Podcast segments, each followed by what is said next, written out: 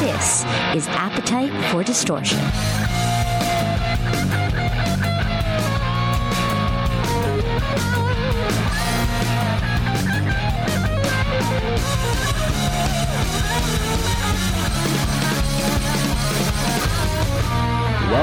To the podcast, Appetite for Distortion, episode number 360. My name is Brando. This is a huge episode. One you probably want to watch. There could be pyrotechnics. I don't know, but I'm safe here in my apartment in Queens. Who do we got here on our panel? We got our, our old friend, Doug Goldstein. How are you, sir? How's it going, buddy? Where where are you right now? You on uh Kansas City, baby. Yeah. Okay, I love it with your Guns Roses black behind you. Welcome back. Um, I'm going to welcome. I'm going to get to my guest, main guest, but Bill. I mean, because I'm distracted by your beautiful shirt that you're wearing, Bill Hollowell, uh, a fan of this podcast from the UK. How are you, buddy? I'm great. Yeah, thanks for having me on. It's an absolute pleasure. Awesome. And the reason why Doug and Bill are here today, we're going to meet Pyro Pete, who is I mean, Pyro Pete. The name says it all. So, if you're you, you clicked on this episode, the, ep, episode title, we're gonna do a series of anniversary episodes with people uh, that were on the Use Your Illusion tour, the one that lasted for two and a half years. And last episode, I was talking to Bryan Rolli from Ultimate Classic Rock, and he's even younger than me. Pete, Doug, I'm sorry. I mean, Bill, you're probably around my age, but I'm I'm 38. I, I, just- I missed it. So I missed the Use Your Illusion tour. So I have to live vicariously through Doug's eyes. You know, as I'm, I'm, I'm I've learned so much about his story, his background. Um, Bill's gonna hang out. We're gonna try to see if we can even take some calls later for people who did go on the and did see one of your your pyrotechnics live and in person on that tour. But but I want to get to meet you. Like how did you? You weren't born Pyro Pete. I'm sure Pyro was not your first name, so I kind of want to get to know you a little bit. Where you're from, how you got started. Did you were you like Beavis as a kid, lighting fires? How do you get into your line of business and work Yeah, you know, I uh, all right. So you, where you say you're Queens? I'm in where Que- are you? I'm Queens. Yep. I'm from Long Island, Oh, where? in Lo- All right. Where? Uniondale, Nassau County. I went to Hofstra. That was what the I college. I went to Hofstra. you you went to Hofstra too? Yeah, What did you major in? They didn't have pyro. the theater.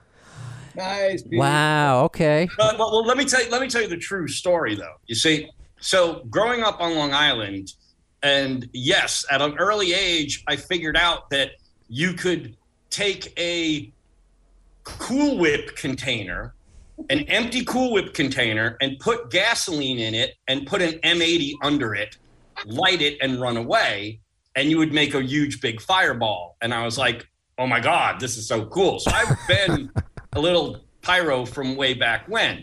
Now, I my mother was my mother worked at Hofstra University, so Wow. we got a greatly discounted tuition. So when I got thrown out of high school, my parents were devastated, and they said, "Well, you know, the only way you know you you've got to go to college. you've got to go to college." Okay, so I got a I went and got an, a, a high school equivalency, and then I was like looking at, through Hofstra at what they had, and they did they had a good theater department.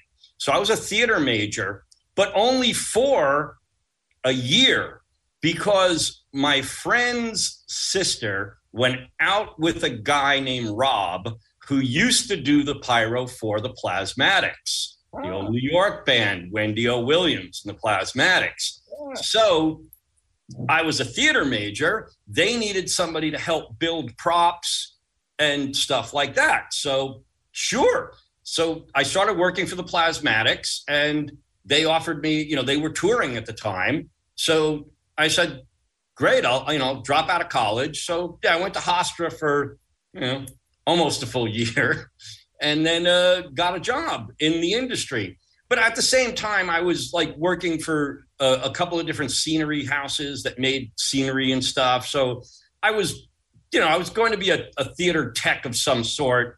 the Okay. but when I got- when the Plasmatics hired me, the Rob who got me the job, I used to help him do the pyro. So I would get there, I would help build props, I would set the stuff up, and then I would help him with the pyro. Then he was doing TV and movies and didn't want to tour anymore. And the plasmatics were just getting popular. And I mean, touring for us in the day was we'd leave on Wednesday, we would do Thursday, Friday, Saturday in the tri state area New York, New Jersey, Connecticut. You know, we'd go down to Florida for a weekend and stuff like that and Rob didn't want to tour because he was doing, as I said, TV and movies in Manhattan. So he taught me how to do the pyro. So that was the the beginning beginning of it all. So started working for the Plasmatics, and this was like 1980, like 1981, 1982. And the Plasmatics were good. You know, we blew up cars and stuff. You have a minute to, you know, Google Plasmatics and Wendy O. And and uh, we used to blow up cars on stage. We used to do all kinds of crazy shit on stage. Uh, we had a shotgun and she shot at the lights and the lights blew up and things fell down. And, you know, she just always liked putting theatrics in, into the show. It was, it was a very heavy, heavy theatrical show. So that was it. That was my start. And then the Plasmatics were opening for Kiss. And the pyro company that was doing Kiss was the manufacturer for the pyro. So I knew these guys because I was buying a lot of pyro from them for the Plasmatics. And then when we finally met each other, they said, well, after this Plasmatics tour, you, you know, we could we could use a guy. So basically I did I went from the Plasmatics to Kiss to uh, Def Leppard, Pyromania. Wow. My, so I did the Pyromania tour with Def Leppard. And then from there, it was, I- you know, I met the production manager for ACDC, and they had just built the cannons, and they were having some issues trying to make everything work. So I got signed on with ACDC. So I've taken care of the cannons forever.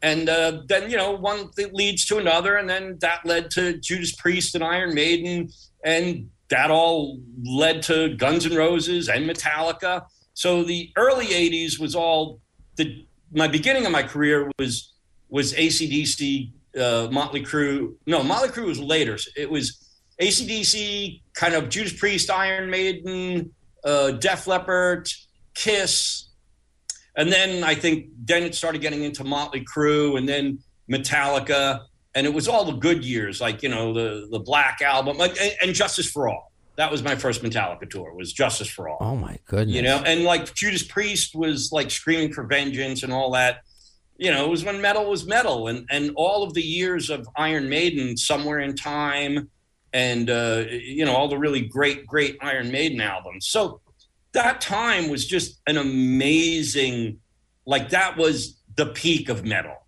that that was it you know I mean, obviously you're here. We're here to talk GNR, but with the just starting with Wendy Williams and the Plasmatics, just you talking about uh, pyromania. Literally, the you can't get more of a peak of being a pyrotechnic than to do the Pyromania tour. The cannons of ACDC. Doug was, I think, if anything, underselling you by saying you were the greatest pyrotechnic person in the world. How do you? Uh, what's the next level up? You've you've hit every like Oh, dream he- scenario. and I, I said this off camera and I'll see it on camera now, guys. Literally, Pyro Pete is, I don't know one person who A, doesn't love the guy, and I don't know one person who wouldn't want to bring him into their scenario because as a manager, what you do is, I mean, usually you have to, you know, oversee the production and all that. But with a guy like Pete, you just go, dude, just go paint the canvas. I don't care what you do. Yeah. You're the best. and that, and that was one of the great things of, about GNR is you guys, well, you and the rest of the band, and we'll have to talk about Axl separate. Yeah.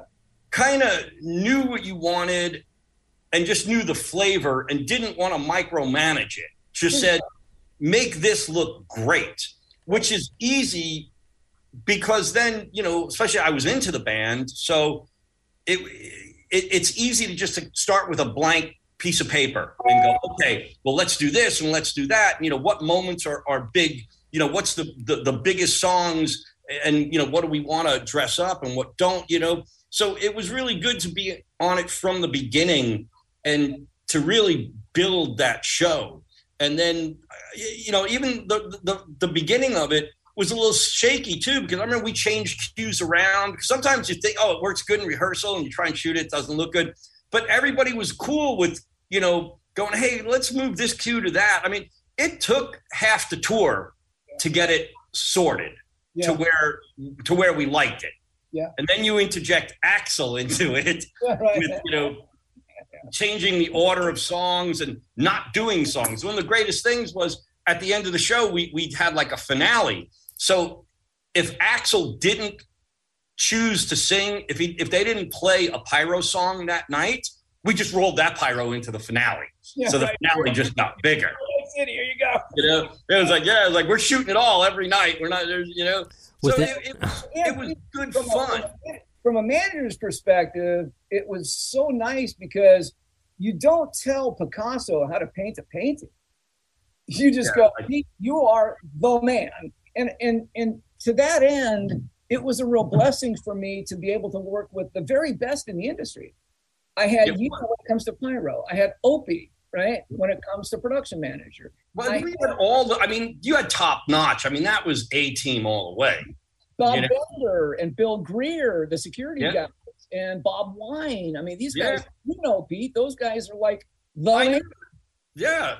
I, and I've worked with them on many other things. Bob, you know, with the Stones for years and years. So I mean, that was all, you know, that that was all a team. But it was also, like I said, it was a good meld. Like everybody got along, and you know, even though there was fighting and squabbling, it was fun fighting and squab, if there's such a thing. Yeah, I mean, there was never like I'm gonna fucking kill that guy. It was always like, ah, what an asshole. All right, and then tomorrow's another day. Right. You know. So, uh, So, I'm I mean- particularly, Pete, I'm particularly interested in how you set up the pyro for a song that everybody knows, "Live and Let Die," because you had that was a great, great, great song that you literally shaped the, the live production of. right and it, it was again you know we it was interesting because that's actually kind of an understated because on the for the live and let dies da da da bam bam we just did concussion. Oh wow, okay. it was just and then then we rolled in some some pyro flashes you know? And then we built and built and built and built. So by the time we got to the finale it was a huge finale because there's so many hits in that song. If you did each one the same the kids would be bored. Right. you know? So like i said the first couple of times we did it it was a bang with flames. And then the second chorus it was a bang with pyro. And then the third chorus it was bangs with airburst. Right. so each time the kids had something new I mean, you know because i've had this argument you, you know with bands and i've had this argument with both kiss and motley crue where when you're sitting and down and they're talking about adding new you know new stuff well you got to just look at them and go you know nikki mick whatever. You right now we've got every song begins with pyro and every song ends with pyro and the kids aren't going to remember any of it That's right. Yeah. you know it's just going to become a blur so with gnr we were able to take which is my favorite thing to do we were able to take songs and make it huge with the pyro like it's pointless doing a little bit of pyro if you're going to do a little bit of pyro just don't do it at all Right. you know and then you can do too much pyro so instead of doing that why don't you take four or five songs and make those songs huge pyro numbers Right. Right. Right. because then the kids are going to remember it you Yeah. know they're going to remember oh paradise city had that crazy pyro right after he blew the whistle you know Yeah. and, and guns N' roses had that had the flames and then the this they'll remember it like if you ask somebody at a kiss show or a motley crue show and, and i've done both of these tours what was their favorite pyro cue they couldn't tell you because there was a hundred of them It's overworked. You know, I get you. but a GNR show like ACDC, everybody knew it was the Cannons. It was the Cannons. Those about to rock. Sure. It was the Cannons. You know, Guns N' Roses. It was Live and Let Die. It was Paradise City. Now we did have other songs that that had pyro cues, but they were all memorable. You know, big big productions. So that's that's the way to do. I've, I've always been. I always tell clients, look, if I'm going to press the button, shit's going to happen. Yeah. You know, if I'm going to press the button, it's going to be a hundred things. It's not going to be ten. Is is there a miscon? because as everybody, I'm sorry, Brandon, Okay. but it's interesting because uh, most people that watch this know that I started in security, right? I mean, I was working those stunt shows, Pete, and I was working the Who shows, and I was working all these mega outdoor shows, and we never did it with GNR because the guys always hung out. But I used to love the massive pyro out, so the band can just Yeah. get in the cars and haul ass. So it actually acts as a deterrent. Yeah. People are watching what you're doing, and Yep. the band's in their cars hauling ass. I used to Yeah, love well, that. That's why the formula for the Rolling Stones is there's an A and a B finale. There's a finale while the band is on stage bowing, which is like a small kind of hundred foot, you know, in the stadiums. And then once the band gets in the limos, then we go with the big finale. And it's just to keep the people staring, oh, while the band gets the hell out of there. Hmm. You know? Yeah, yeah, And that's something that's been missing off. Bill, I don't know if you've noticed. A lot of fans have complained. Yeah, yeah, I was, I'm sorry, Brandon. I was going to ask Bill because I haven't seen a Guns N' Roses show. This, Right. they're th- this, they're not doing pyro. So I don't know. I'm just curious. Is that a GNR decision? Is that a is that more, do you see that more in rock bands now? Maybe because of Bill, some incidents that have happened. Yeah, see, I'd love to ask Bill that question too. Bill, you've been to a couple of shows on the on the reunion tour. Is that your experience too? Is they're not doing pyro? No, the the most Aussie seem to have now is a big screen, Uh-huh. a massive screen at the back, and that shows all different kind of Guns and Roses related artwork. So let me And ask you a question, Pete. Go ahead. Go ahead. Uh, finish, Bill. I'm sorry. Um, they just have the confetti cannons at the end, if I remember correct. But Yeah, there's that's no, all I got right now. no explosions or anything. Um, No. no. So what would if they were to add Pete uh, Yeah. pyro? What would a presentation like you did back on Use Your Illusion? What would that cost today? What did it cost then? Can we ask that?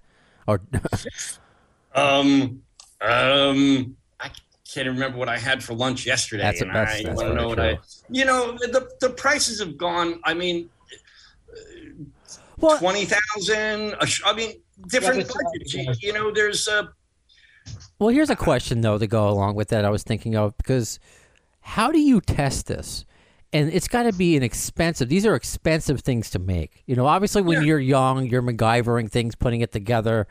But these are these are professional things. I'm sure with safety mechanisms, and you're it can't be the first time you're using it during the show, right? You got to test it well, or, I mean, or not. you know, well, no, it depends on you know if you're talking about a flame system or pyro. Okay. So pyro, you know that we have a network of manufacturers that we use, and you know this guy makes these good, and this guy makes these good, and we buy this from that guy.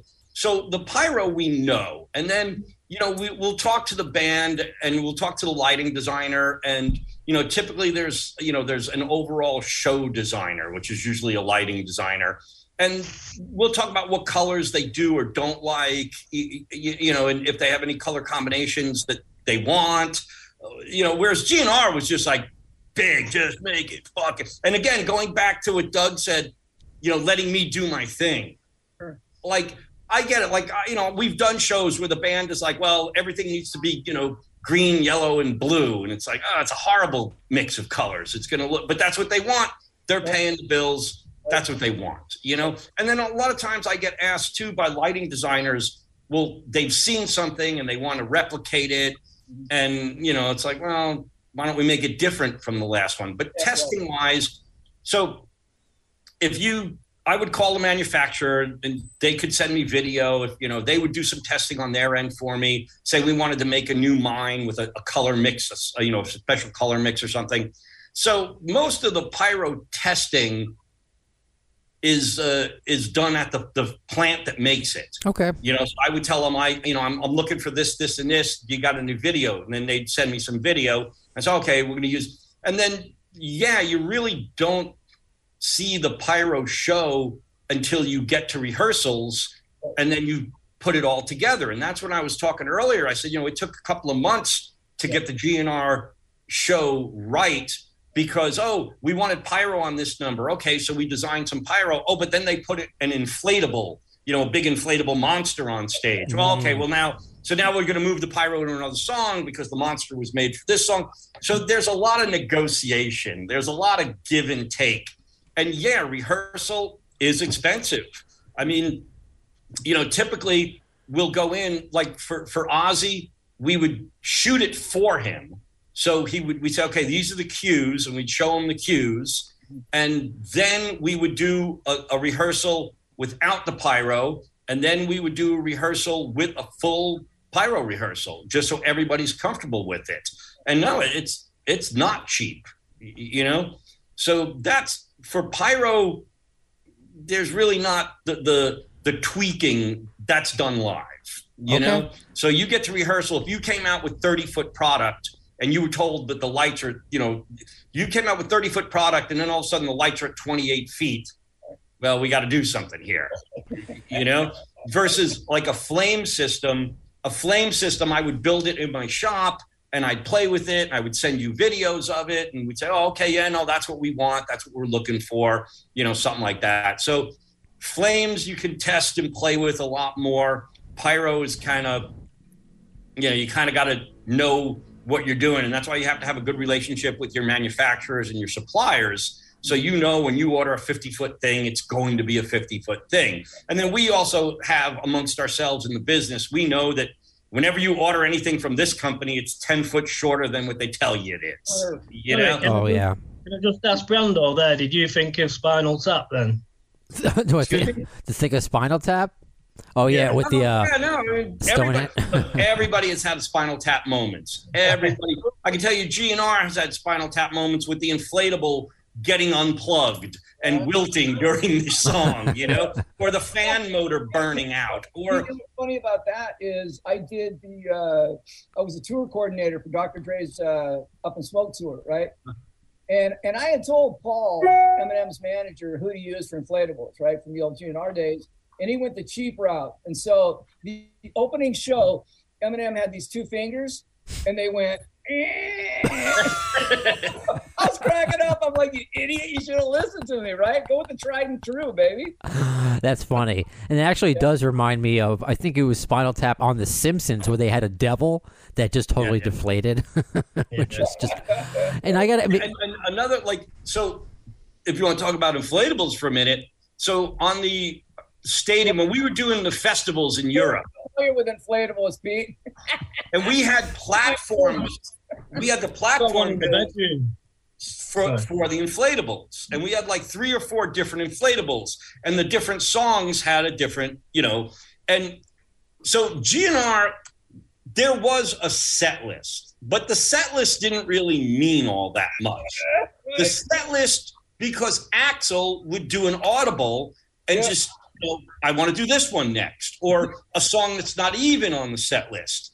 So we kind of negotiated that it would always begin with this song and this song will have pyro and it will always end with this song and this song will have pyro and then these other songs would happen somewhere in the middle. So you had to be ready like by like you couldn't leave the pyro board. You had to be standing by and it would be like used to be hilarious. It used to be hilarious as the manager to watch him call an audible and watch everybody scream, right? I mean, even Adam Day, he has to change the guitar on slide. yeah Why- Phil Ealy, right? I'm watching Ealy sitting there. He's got to pull up something else. By the way, I wanted to ask you. You mentioned that the LDs sometimes have some lighting design, have some input. Did Phil have any input, or was he just like, "Go, Pete"? No, no, no. He because you know, then me and him had to work on colors. Like Yes. if I'm shooting, you know, if I've got red and green pyro, and then he would stay off the red and green lights. He would give me complementary lights, and then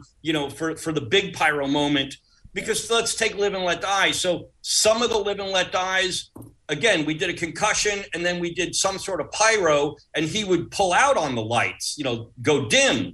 And then other ones, we did the concussion, but no pyro, and he did the audience blinders. Yeah, right. You know, so yeah, you, you really have to work with the lighting guy because the lighting guy could crush your pyro look with Yeah. one one finger. Just Yeah. turn on every light. Makes sense. You know, I mean, the pyro is going to look small. Makes Hmm. sense. Hey, let me ask the youngsters on the um, Bill. I'm going to start with you, and then Brando. I want to hear your response. Bill, you mentioned do, uh, do you Brando? Do you find it to be Spinal Tap? So, would you say that having the pyro detracts from the show if they if they integrated guns because we that's why we're here because we all have worked with them and, and or are fans of them so do you think that it would detract from the performance or would you like to see it bill and then brando i'd like to get your opinion on it I I like Pyro. I'm a big fan of it. I'm, I mean, I'm a big Kiss fan. I love Kiss, Yeah. and I think it's awesome in you know stadium shows and all that. Yeah. Well, I also love like I saw Social Distortion the other week in a small venue. I love yeah, the, I know the that. Yeah, small raw, just the house lights thing. But no, I don't think it detracts from it. I think it's just it just makes it a bit more of an exciting show. and brando It depends. I think if you're going to go see a band like Kiss, uh, you know, Alice Cooper, um, like any hard rock band, it adds to stuff. But uh, Pete made a great point earlier where if it's just all pyro, then it's detr it's distracting. It's just like, well, I'm I'm here just watching a fire show with with Right, music. yeah, no, yeah. Yeah. Watching a fireworks show that a band happens to be playing. Sure, sure, absolutely. Uh, so, I, so pete uh, uh, putting it back in peace court real quick how much modern day would it cost to add the similar show to guns N' roses set I, I'm really not the guy to ask for that. I never did that. I that I put that to another office. I I designed the show, And and, then then, you know, what- what's this fucking thing cost? Who knows? You know? okay Uh, but no, I mean it's it's gone up quite a bit. I mean, uh, all right, I'm putting together a show right now for a band. We, we go to rehearsals next week. The tour is August, September, October, Mhm. and we're looking at six hundred thousand for the tour, and that's confetti, smoke, pyro, flames, uh, a snow gag. We have it snowing for three minutes. You Okay. know, and that's like a five man crew. Oh, lasers too, because we have a Oh, laser. We do lasers. So, you know, and, and that's yeah. So I don't know. You know, we could divide that by how many shows, and and Right. you get a number. But you know, it's like things for us, like insurance for us keeps going up and up and up, and and product keeps going up and up and up because you know I look at what I you know I look at what we did a show for ten or twenty years ago. The numbers wouldn't even you know it would, like oh my god it would be night and day. I, I mean easily a 10, 15 time increase Mhm. on just everything that it takes to do it. Uh, Well, it's it, but it's uh, commensurate with what ticket prices have escalated to. yeah, yeah, and uh, you know that's but but then again, it's it's not the cost of the cost of the show has let's just say if the cost of tickets has gone up a hundred times, the cost of the show has only still gone up fifty times. Well, I, yeah, so you're actually validating my point as to why Yeah. fans have gotten away from it. When I mean, because here's what people don't realize: I never had a, a ticket over twenty five dollars on Use Your Yeah. Not once. Not once. I don't care what the market was. Yeah. No, no, not there. You're not doing And the Bruce Springsteen method. You're not doing the Bruce method. You're not doing the Springsteen method of uh, five thousand dollars seats. You're not. You didn't do that. That's where we're at now.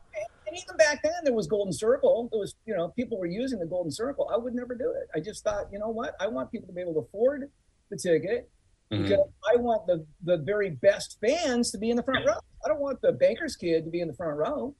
Yeah, Sitting Yeah. on the couch. I want the I want the you know the raging crazy GNR fan to be within the first five rows. Yeah. You know, more legalities these days, like getting shaken down by health and safety and permits and stuff like that. Yeah, I think that's what he's alluding. What he's uh, piece alluding to is, is when he talks about insurance. You're right; it would be insurance and permitting, and everything else goes up. Right, But you see, like, so insurance and permitting, I would think that what's gone up the most for us is insurance. Right. And then the second would be the actual cost of product. Right. Permitting and everything is has gone up, you know, relative to the, to inflation, but it, permitting is still the cheapest, you know, the, the cheapest thing. No, the the insurance, you know, and then you know, different bands like for the Stones, we have to buy a, a more expensive policy.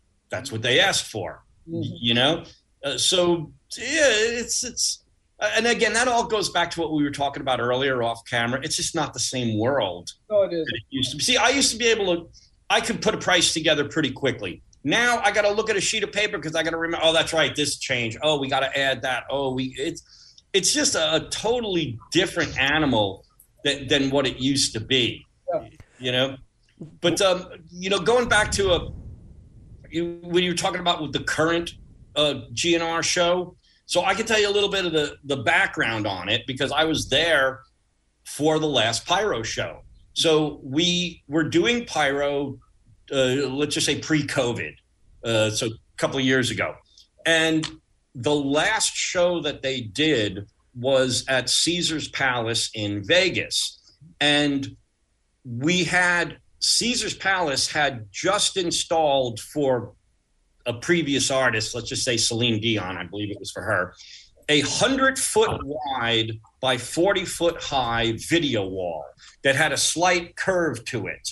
And when management saw that, they were like, wow, we could do so much with this. So they said, well, we're gonna we're gonna get a huge video wall and we're gonna put the pyro up on the video, and we're also gonna put staging up. So the the current GNR tour is very little stage set. Mhm. Everything is on the wall. Everything is on. All the money went into the video wall. They actually went with a smaller lighting rig because you're getting so much light coming Yeah. off the video wall. So they downsized. They kept you know the same size PA, but they downsized the the lights. They downsized the stage set, and they they dropped the pyro. And now it's all you know. Flames are on stage. There's fireworks. I mean, it's kind of it's again it's kind of cheesy and if you've never seen Guns N' Roses, it's a great show. Mhm. If you've seen the old Guns N' Roses, it's an okay show. yeah, yeah, yeah, yeah, yeah. I, I would agree with that. I would agree with that. Okay. Um, Fair. You know, people- a lot of people don't know it. Um, I think those that have watched this show or listened to the show probably do know. But I designed those stages, those big stages. Yeah.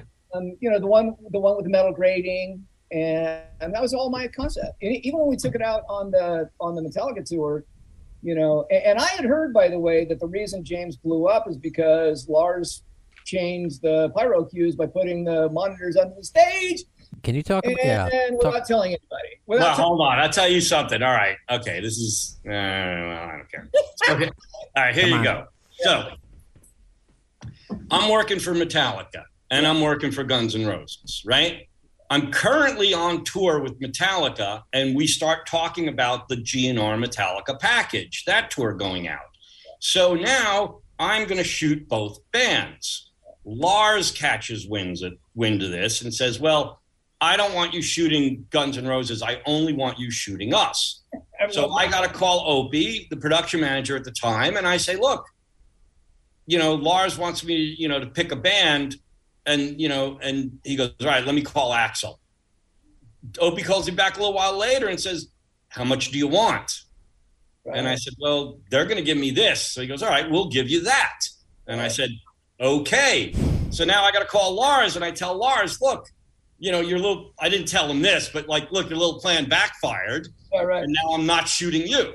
Yeah, right. You know?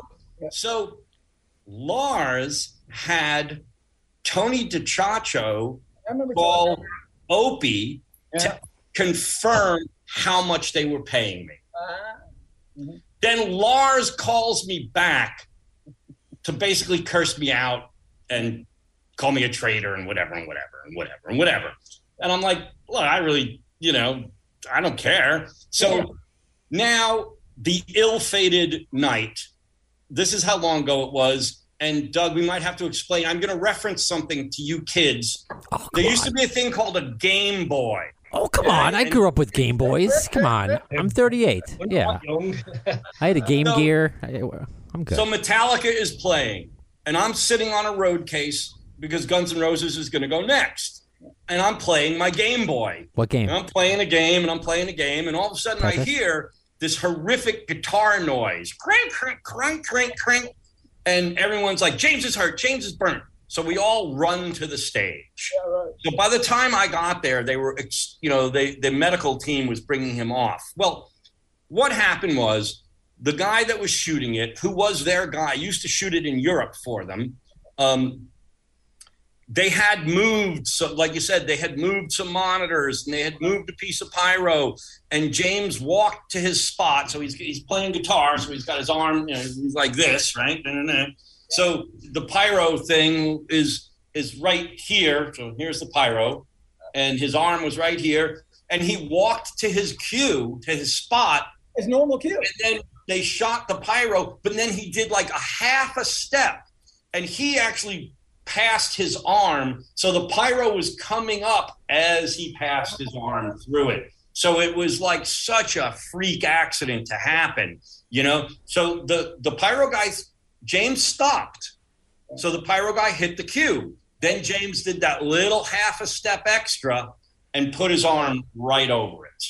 Wow. And then the riot ensued. And then, Yeah. Yeah. Where were you during the riot? Where were you? Were you uh, hiding around I like was, your I was, explosion? uh, s- I was spraying kids with a fire extinguisher. I was gonna say, he doesn't hide from anybody. No, I was like, "Fuck you guys." Well, it's like, to keep them off the stage, you you you spray the front row with a dry chemical fire extinguisher. They get the fuck out of your way. No, we were there. We were throwing kids off the stage. You know, we were just. Some of them tried to get up there, and then it was grab the guitars. After after all the big ticket items, after the guitars, you know, were put away, and a couple of other things, and then by that time, you know, we had a full wall of security, and they were, uh, you know, they were cleaning out the building. But no, that was not the. I've a couple of times I've, you know, I've stood my ground with a fire extinguisher. Are you kidding? And not just an extinguisher. If it breaks out, I, I, screw the security guys. I'll take Pete on my side. Yeah, I'll I- tell you yeah. I mean, yeah. Right, Yeah, that's what I'm really- imagining you with just like your hands on, uh, you know, triggers with Right, all these yeah, yeah, yeah. explosions, like you know, explosives around you, like Danny McBride in Tropic Thunder, just ready Yes, to go exactly. crazy. right. So yeah, I I'd did. be I'll- I'd be I'll- looting the merch stand while that was going on. What's that, Bill? I'd just be looting the merch stand while all that was going on. Right, Yeah, that's right. Oh, no, that, that was the greatest thing. There were like, there were people like actively rioting and trying to get on the stage. There were people running for their lives, and then there were people just hanging back watching it. You There were just Pete, people I watching and don't know if you pointing know and this. stuff. I don't know if you know this, but at the St. Louis riot, I got the guys in their cars with John Reese and the security guys sent them to Chicago. I took my laminate, my shirt off, and I pretended like I was a band member. And I actually, uh, you remember when they took the hose from the cops? I actually, yeah, thanks, Brando. I actually, I actually grabbed the hose. Right? They're like, "Fuck you, no!" And one of the guys goes, "He's one of us. Give him the hose." Oh, dude, I laid these guys down. There's like 50 feet. They're sliding, right? And then I go out to the soundboard because I realized that Ealy and David Kerr have never been in a fight, right? Oh, right, those guys. There's guys jumping up and down on both of their boards. I'm knocking guys out right and left. And so I, I knocked this one guy out from the lighting board. And Phil Ealy, who's the nicest guy in the world, right? He's kicking this kid in the head. I'm like, Phil, he's out. Leave him alone, dude. Yeah, Oh, I my mean, like I said, I was just my main thing. I was as kids got up on the stage, I was just pushing them back down, Right. and then you know I finally stood in the middle of the stage, and took that fire extinguisher, and just kind of hosed down everybody down there. I cleared it out pretty good, you know, because for us, I mean, you get these kids. So if you get up on the stage and you grab a drumstick, fine, you could stick that down your pants. If you grab a handful of guitar picks or even a microphone, what are you going to do if you grab a guitar? Right. You know what I mean? You can sneak a microphone out, but I've seen people, you know, try and grab an amp. Where the fuck are you going? It's You know what I mean? Are you going to walk out carrying a Marshall four cab, Yeah. and no one's going to go, "Hey, wait a minute, where'd you get?" So I- you know, St. Louis. Yeah, it. that's I mean, it's that they tried. They Yeah. tried to drag the PA out. They tried Wow. to anything they could. They were dragging it outside. Window Hey. screens they pulled down. oh, Yeah. I've got to ask, uh, What a hell of a uh, home setup if you can put that TV screen in your, in your Yeah.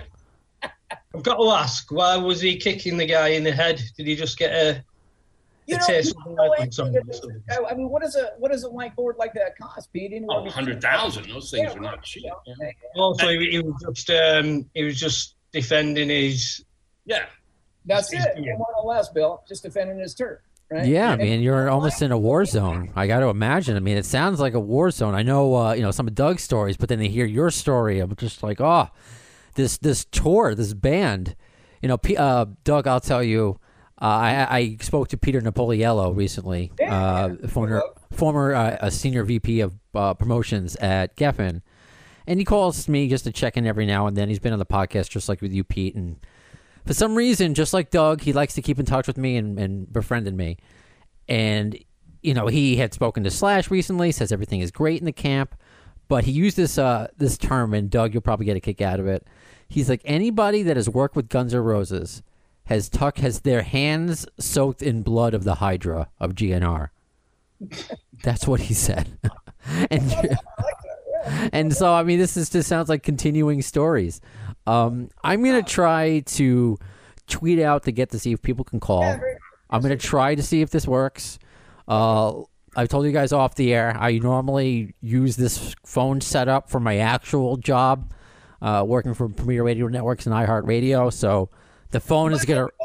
I just have to say it. Um, I'm having a blast on this one because Oh, yeah. there's, there's three guys that I love on this call besides myself, and and I get to introduce you guys to each other. I'm, I'm telling you right now, we're gonna have to do a part two because every time you open your mouth, I'm like, oh my god, I totally forgot about that story. Know, Oh, wait a minute, and there's that. Oh wait, what about that one there? Well, I was I- hoping you I- could tell me a story, a couple uh, stories, Pete. One, just bring us up to speed currently, because the picture I used to promote you is you with Keith and uh, and Ron Wood.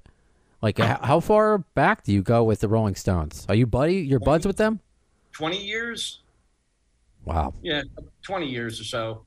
Yeah, I mean, you know, Keith and Ronnie and Mick, they're all really, really nice. Like, they'll say hello. They remember your name. They, you know, Keith and Ronnie, I get along with very, very well. And it's sad because they're actually very personable. I've been to a party at, at Keith's house. You know, I've been to a Mick's birthday party uh, twice. I've been to two parties for Mick, and I've been to a party, you know, for been to, to Ronnie's for for an affair. Uh, they're genuinely nice people. I kind of feel a little bit bad because they are so popular and so recognizable that they need to have that little cocoon of bodyguards and stuff around them just so they can go get something to eat. Yeah, some normalcy. Yeah, they're really like you know, do, just hanging around during the day after sound check or stuff. You know, hey, how's it going? What's oh, it's going to be good. You know, I mean, it's just, mm-hmm. and I, I just see for me and Keith and Ronnie, every tour I take a picture with them. And we started that hmm. like on the first tour. I said, "Oh, I'm a big fan. I got to get a picture." Okay, great. And then the next year, I was like, "Oh, let's do another one." So I've got like 20 years of me and Keith and Ronnie striking the same pose Oh, that's cool. and you know even to the point where we were we were doing a gig an outside an outside outside gig and it was pissing down rain and i was in the you know backstage and taking off my rain gear and everything and i'm standing there and all of a sudden i get pantsed and the guy goes let me help you with that boom and it's keith you know, he just happened to be coming in and he was like, Hey, lads, I'm sorry about the rain. Let me see if I can sort this out. Because he carried a voodoo stick. He had his rain stick. And he would go out on stage and say, No rain, no and do whatever, you know. So, yeah, he came in, you know, for sound check and we were back there. Like as I said, you know, taking off our rain gear, and the guy pantsed me, and you just turn around. What are you doing? You by Ronnie, I- or I mean Keith. You know, it's like, hey Keith, what's up? You know, so they're genuinely just really nice guys, you know. And then uh, if if Ronnie, if you know, if if Keith, and they- they all have their family. I was gonna say both Ronnie and Keith and their wives and stuff. Oh, here, come stand over here. Here's a cool place to stand, and they're just chat with them like just like people, just like like people in the shop, like the guy you would work with every day. So that's one of the most amazing things about them, you know, because people are like, oh, there's all the bodyguards and you can't get near them, and yeah. But if it was up to them, they would not have that. Sure. Yeah, no, You you- know, and I, I think a lot of artists, you know, are are get like that. A lot of and it's it's like this: the more big and famous you are, the nicer you actually are. It's something like the little guys that think they just got famous, Yeah. those guys are assholes. Yeah. Right, right. Those guys are just. But these guys that have been mega famous, any one of the ACDC guys, you, you know, all these guys just, you know, just even like Slash. He runs a Slash and you start talking to him about anything you want cars, snakes, whatever. And then he'll just, he's just a guy. Yep. So, Well, yeah, it's the people that have been famous forever are over it. well, It's the people that just got famous. Yeah. They're the ones that are assholes. like all the ones on TikTok. dealt with Rob. Yeah, like the people on TikTok, they TikTok famous. They think they're somebody. It's like, Oh yeah. uh, who are you? But let me ask, because Doug is certainly one of his favorite things to do is to tell people what Axl Rose is really like. But that he's a nice guy, he's funny. You know, he, he has a wall of people around him. But I, I get that. So I'm just curious. Uh, other than him calling audibles, Uh, what was your experience with Axl? You know, any any like fun stories? Anything? Maybe he complimented you about a certain explosion that happened, or ever come to you with an idea, perhaps? Yeah, you know, a, a lot of times, you know, you'll even get people that are supposed to be aloof and whatnot, but once they realize that, oh, this guy over here with the button can fuck me up, we go say hello to this guy. You know, let me go say, hey, what's up, man? You know, am is it cool? Can am I safe to stand here? You know, can I get closer to it? Axl is very see, Axl's very professional, actually. Aside from him coming in habitually late and all the other things, you know, that were more of his quirky persona. But once you know he's out there, you you can't stand here, here, and here. Okay, can you put some tape down? Yeah, big red X. Don't stand here. Great. Yep. He's I remember that very I remember that XP. yeah, you put a big red X right here. You know, and then when we built, um, he wanted a motorcycle piano stool. Right. So I ride. So my buddies and me, my, my friends got a shop, a bike shop in New York at the time. So we built this piano bench that was the rear end of a Harley. So it was from like the handlebars back. So we'd taken off the handlebars and it was the seat and the gas tank. And we had to lower the frame. But Axl sat on that. And we even wired it up that when he hit the sustain pedal on the piano, it turned the brake light on on the motorcycle. That's badass. That's So badass. the light would be on the whole time, but when he hit the sustain pedal, the brake light would, would flash. And he really liked it. You know, Loved it. we had a little interaction. He told me kind of what he, you know, what his vision was and what he thought he wanted. And then when we built it, you know, he's like, "Oh yeah, no, really great." You know, we showed him, "All right, this is the only, you know, you get on it here, you know, throw your leg." He's like, "Oh yeah, no, I know what I'm doing. I know." All right, cool, cool. You know, he's very, he's childlike almost in his, you use that piano with Elton John? huh? Did he use that piano um, seat with Elton John at the awards? I don't know. I, I know he's had it out a few times. Is that the We've current one that for a he while. uses? You Yeah, know, had it on the entire tour. I think he. I think yeah, Bill. I think you're right. I think maybe he did actually because once. Yeah, two pianos, didn't they? Yeah, yeah. And Pete, by the way, I didn't know that you were responsible for building that. So thank you. He loved that, man. Yeah, no, he, yeah. He loved Yeah, no. Opie came to me and said, 'cause I remember Opie was like, You got, you ride. It's my Opie imitation. Like, yeah, he goes, Classic Opie, man. Kind You know anybody can build a fucking thing? Sure, I know a bunch of people who can build it. All right, give me a fucking price. Axl wants a fucking seat. So, no, Axl was like, Yeah, I- you know, everybody. I don't know. There, there's people that are afraid of him. There's people that live in fear of him. There's people that, you know, try to avoid him. He's a quirky guy. He's not evil. He's not mean. He's I do have a question for you, Pete, because this is kind of important as it relates to what I was trying to build. Did it feel like a family? yes. Thank Yeah. you. Thank you. It was very. to me. There were not a lot of people there that didn't want to be there. You Right. had to.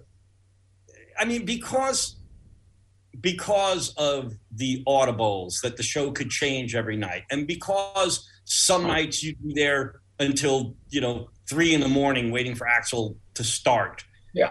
you had to wanna be there. You couldn't have taken it lightly. It, you know, you had to understand. You know, you, you had to understand what this job entailed. So I don't know, because there were people that didn't like it and quit, Yeah. but the people that, that understood it liked it, and it was because I remember we we were uh, loading in somewhere in Europe, and it was just pissing down rain. I mean, just crazy, crazy, crazy. And production came and, and said, "Look, uh, we don't know. We don't know if we're going to do the show or not. You know, we're trying to find out. Uh, everybody just, you know, we'll see what's going on in a few minutes." They, so, all right, a little while later, they said, "Look, it's it's not going to happen. We're going to try and postpone it for another day, but there's a pub up the street, and we just made arrangements for the whole crew, 60 people. You're going to go up to this pub, free food, free drink, and then while we sort out, you know, are we going to reschedule the show for tomorrow, or are we going to load out tomorrow? You know, so just a little thing like that just just means a lot to so really so we get to get out of the rain, we get to go to a nice pub and and eat and drink, and then you'll let us know. So the little, you know, it's that that's what makes it more of a, a, a family vibe. You, you, you know, to, to take care of the crew, and then the crew is, you know, all right, fine. We were in the rain for 12 hours. I'd love to take credit for that, but it really Opie that would make calls like that, and I'd Yeah. support it, of course, because my my thought was always working with Guns N' Roses is tough. It's just Yeah. tough, right? And like you said, you got to love it, or or you'll bail. Yeah, yeah. But those that were around, we wanted to make feel like a family, Opie and I, and that's why. And Axl did, and so the band members did as well. Yeah. You know, Axl would do his New York dinners. I'm sure you remember those, Pete. Oh yeah, yeah. at That steakhouse down by the meatpacking district. Oh my God. We'd have to literally send Jerry Gendron, the tour accountant, in to settle the bill. Yep. And they were over a hundred thousand dollars, those bills. Oh no, and there, and there were a couple of other times where it's kind of like Axl's way of apologizing because I guess he would know that oh man, I made everybody stay late, you know, five times in a row, and it rained really hard that night, and it's you know, let's let's do a dinner. And then you'd get a, you know, there'd be a thing on production and says, "Hey, Axl's going to spring for dinner," you know, next week on the day off. We're all going, "Oh, fantastic!" So even like that, and he would go around and say hello to everybody. Like go to table to table and say, "Hey, thanks, guys. Hey, everybody, thanks for working hard." You know, and so it's the little, it's it's the little interactions like that. Again, just remembering somebody's name, just waving at somebody, saying hello. You know, now you got to understand too that right before the show, people are in a zone, people are a persona. You know, let them have that you know, but but again during the day for sound check and stuff just kicking around just being a guy you know oh, I- a lot of people have this like the, the weird because they only hear the bad axl story Exactly, you know? which is why I try to uncover the other stuff. You know, that's why I Yeah, ask mean, you. i can tell you bad axl stories but you've already heard them I don't want to hear them anyway because we all Yeah. we all have bad days, and I don't want people. You know, Yeah, wait, I- I- my listeners do maybe, but I don't want to hear them. i'll tell a, a bad axl story that ends up good that doug will like Okay. So when they were going to get back together and do GNR without Slash, right? Uh, so um, we were going to start it in Europe. Was was the, the the first show?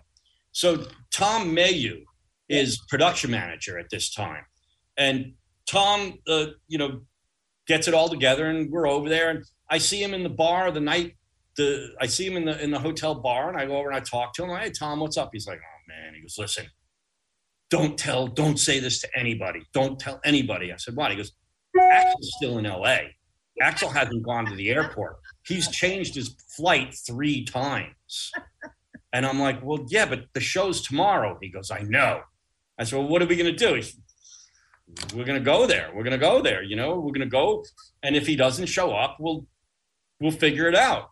So in the morning, we all go down for bus call. Now, Tom hasn't said anything to anybody yet. And I see him and he's like, got his phone in his hand. And I'm like, Tom, what's up? And he's like, and we, Axl's nickname is Big Red. Big Red, right? He says, uh, Big Red's on the move. I said, what do you mean?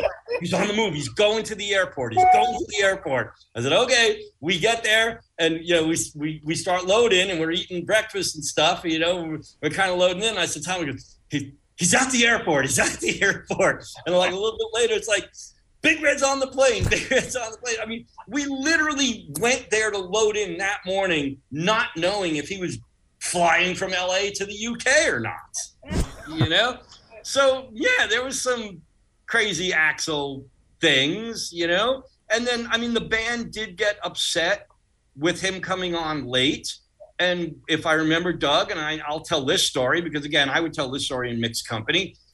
The band finally told Axl, if you want to go on late, that's fine. You're going to pay the overtime bill to the union.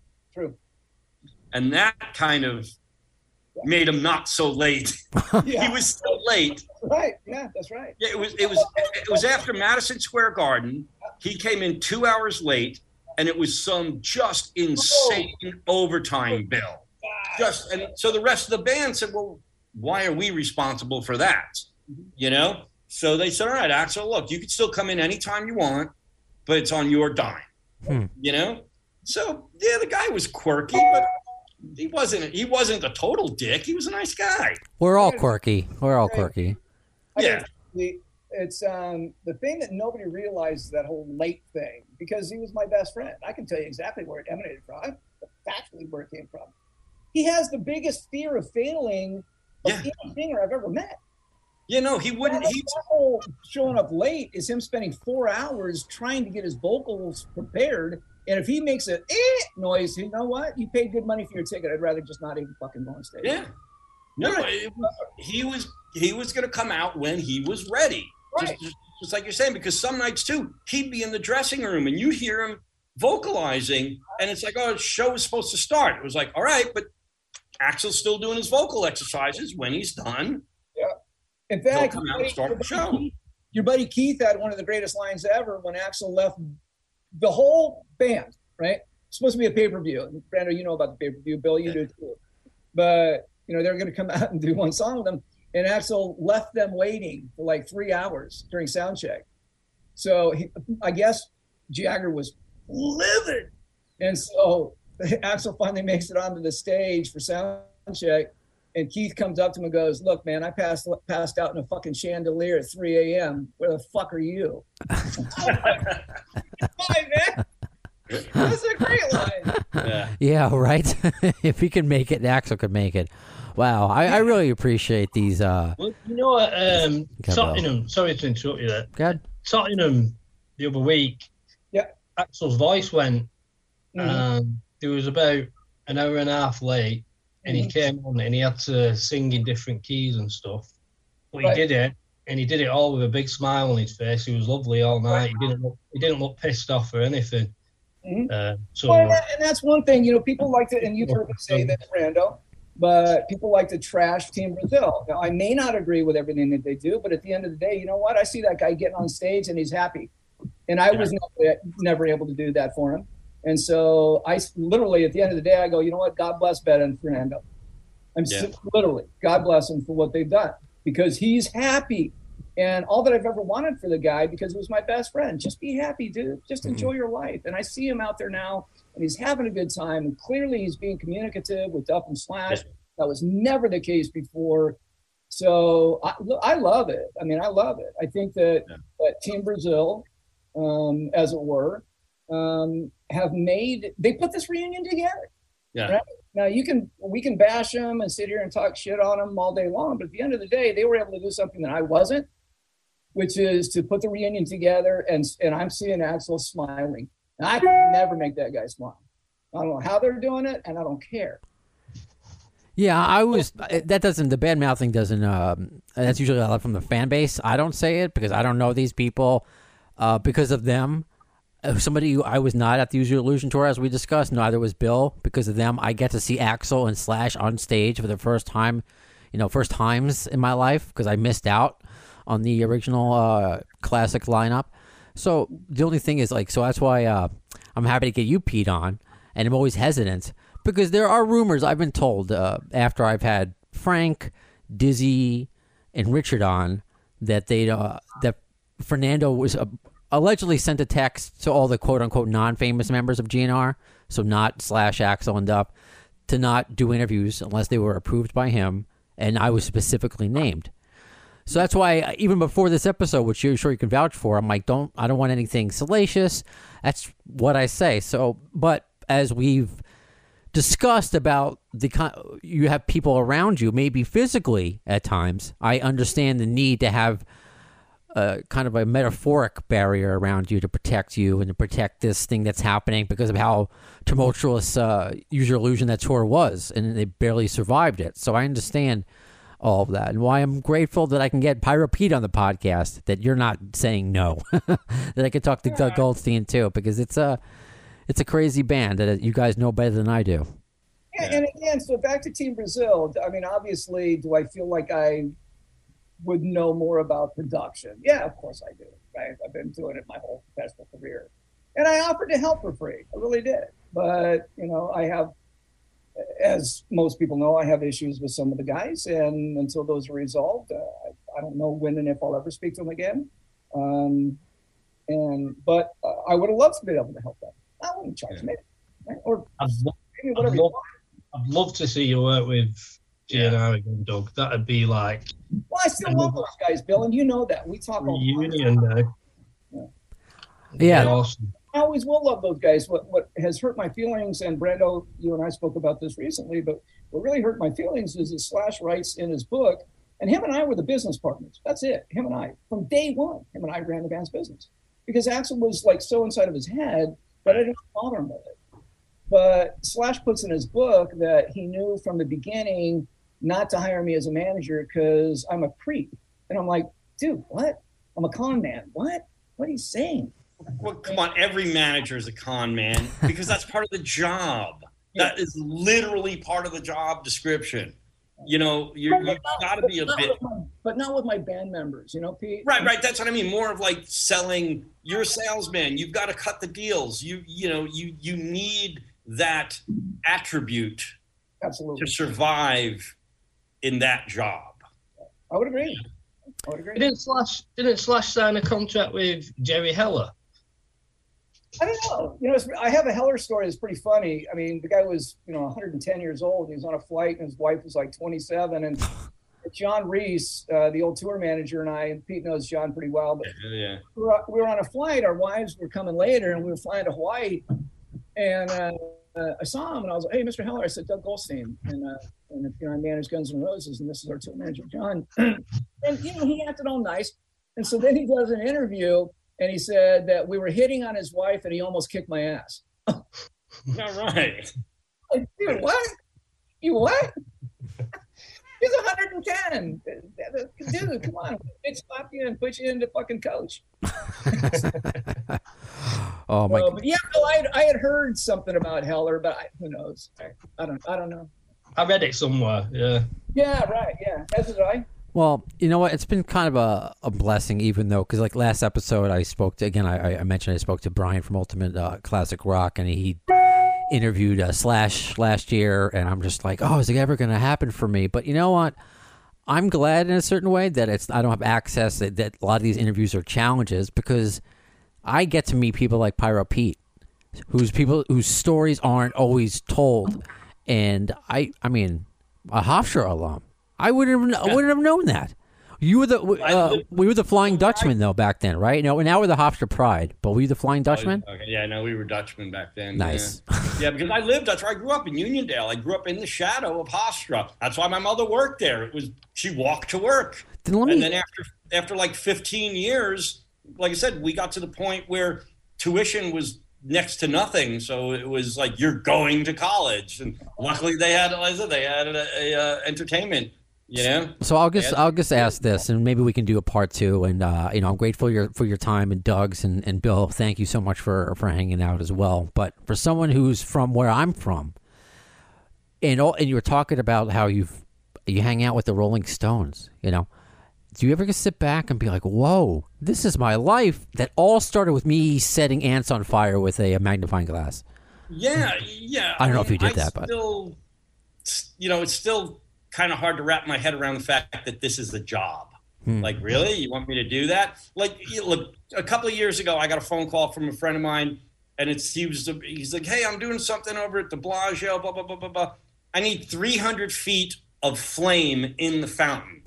about six foot tall. I'm like, sure, I'll figure out how to do that. Like, I like that. Just come to me with whatever ridiculous, dumb thing you have, and I'll make it happen. I love that. So it's it's just a, it's a blessing. It's such a fun job, and I do it all the time. I look back, and I think, you know, I try not to be a dick about it, you, you know. But you you know, you look back and you go, wow, I've done some crazy shit. And I think, wow, there's only a very small percentage of people on the planet that have done what I've done, you know, or been where I've been, and you, you know. yeah. You know, you know what I just thought of? What I need to start? I don't even know where to go, but I need to start a rock and roll crew Hall of Fame, Sure. Yeah. right? Because there's so many people that belong there. You know, the production manager, Benny Collins, right? A guy like him, or you know, um, God dang it, the guy that did Jerry Sickles. Yeah. These are people God. that are no longer with us. I mean, You're and right. Even- And even the managers, Doc McGhee and Peter Mensch, and all these guys that we love, and have, you know, they go even back with Cliff Bernstein, the people that nobody even knows exist. You know, you know? Remember the Pan- the Pantera crew? They were almost as big as the band at one point. I don't know if Yeah, you've seen right. any of the Yeah. Pantera videos. Yeah, You're right. Uh, they do they do that in sports hall of fames. You see, Yeah. even writers get in. Well, there. The, the the problem is, Doug. There's actually a couple of entities that are doing it, but it's not like there's that uh, PLSN production live service or something. The, they do a, a yearly like roadie of the year, but it's more ass kissy than real. yeah, yeah. It's yeah. like if you buy advertisement in their Oh, magazine, you can be yeah. company. So it's it's that's I mean it's it's tied to a product. you know what it is, Pete? You take people like you and I, and you put them on a board, and we send it to ballot, and we send it to all the people that we know, and so it's legitimate. I'm gonna get to work on it. I'll get to work on it. Okay. Awesome. Concept. In the meantime, you know, because we can do a Pyro Pete part two, uh, Sure. but also, Doug, to pay respect to some of these hardworking people, some of them that you've named, if you want to get some more crew members of the U- Use Your Illusion tour to celebrate more of the anniversary of this, uh, you know, 30th anniversary, as my my cat's making an appearance, Blackie Clawless is here. He wants food. Yeah. Yeah. Let's do it.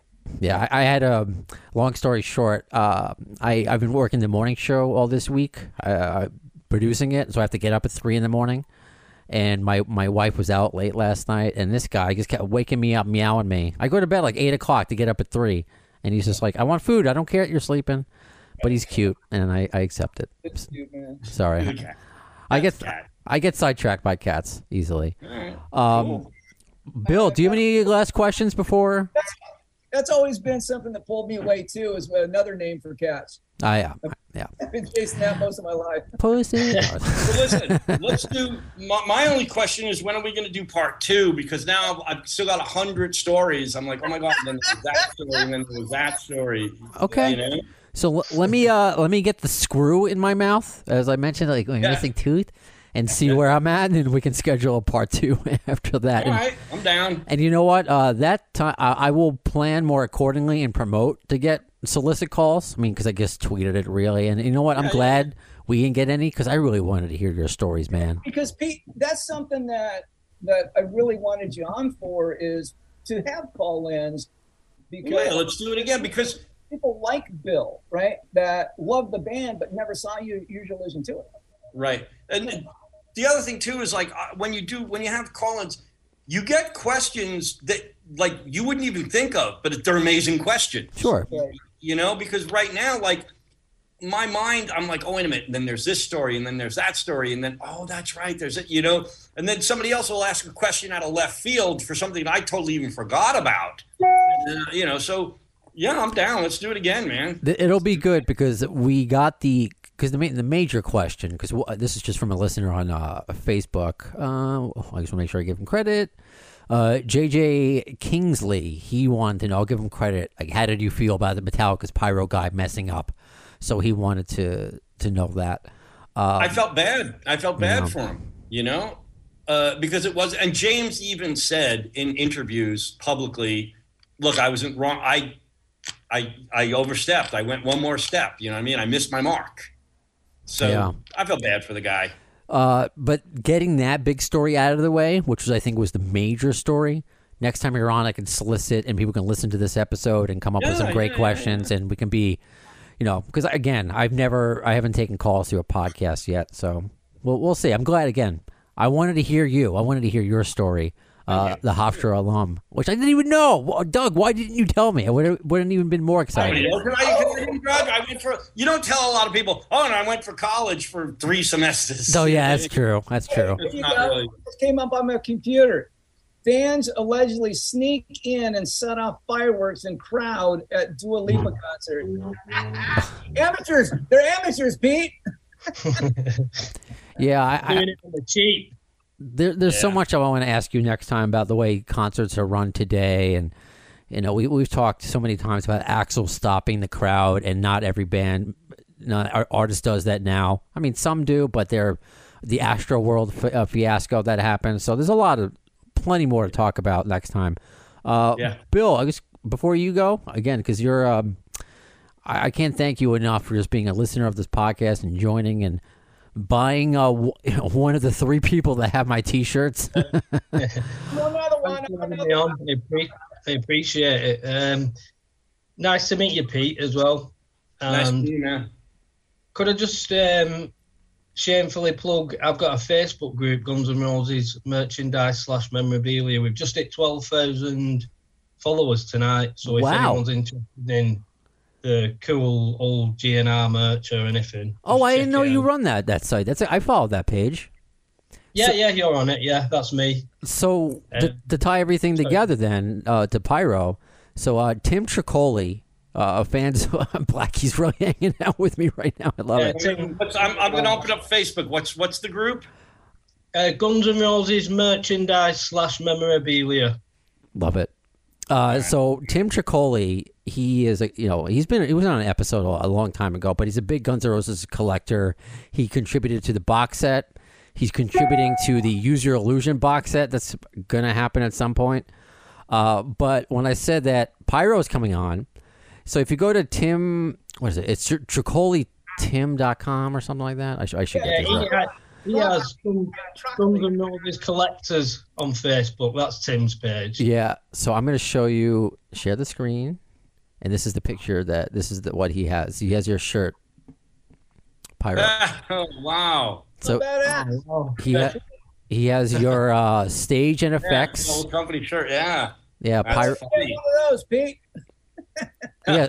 Do they still sell these? It's Pyro Pete with a flame, a skull and Well, crossbones. what we did, you know, for each tour, so either on the arm or on the chest, it would say, you know, Guns N' Roses and the tour. okay. So we never sold shirts. We gave them out to the crew. Mm, So he traded or borrowed or got this from somebody. okay. Yeah, it's it's pretty badass. Definitely pretty badass. So to tie everything together, so absolutely follow Bill's group, uh, which All is right. m- more more followers than I do. So he's doing something right. All Uh, right, I'm on it. Doug, All right, I gotta, like I said, I gotta run. I got a, a hundred other things. I, li- I leave for rehearsals on Sunday, and then I'm back in a week, and then more more things. So that So- does it. That does it for this episode. Love you guys. Love So- you, brother. You got it. That does it for this episode of Appetite for Distortion. When do you see the next one? In the words of Axl Rose concerning Chinese democracy, you'll see it. I don't know if soon is the word.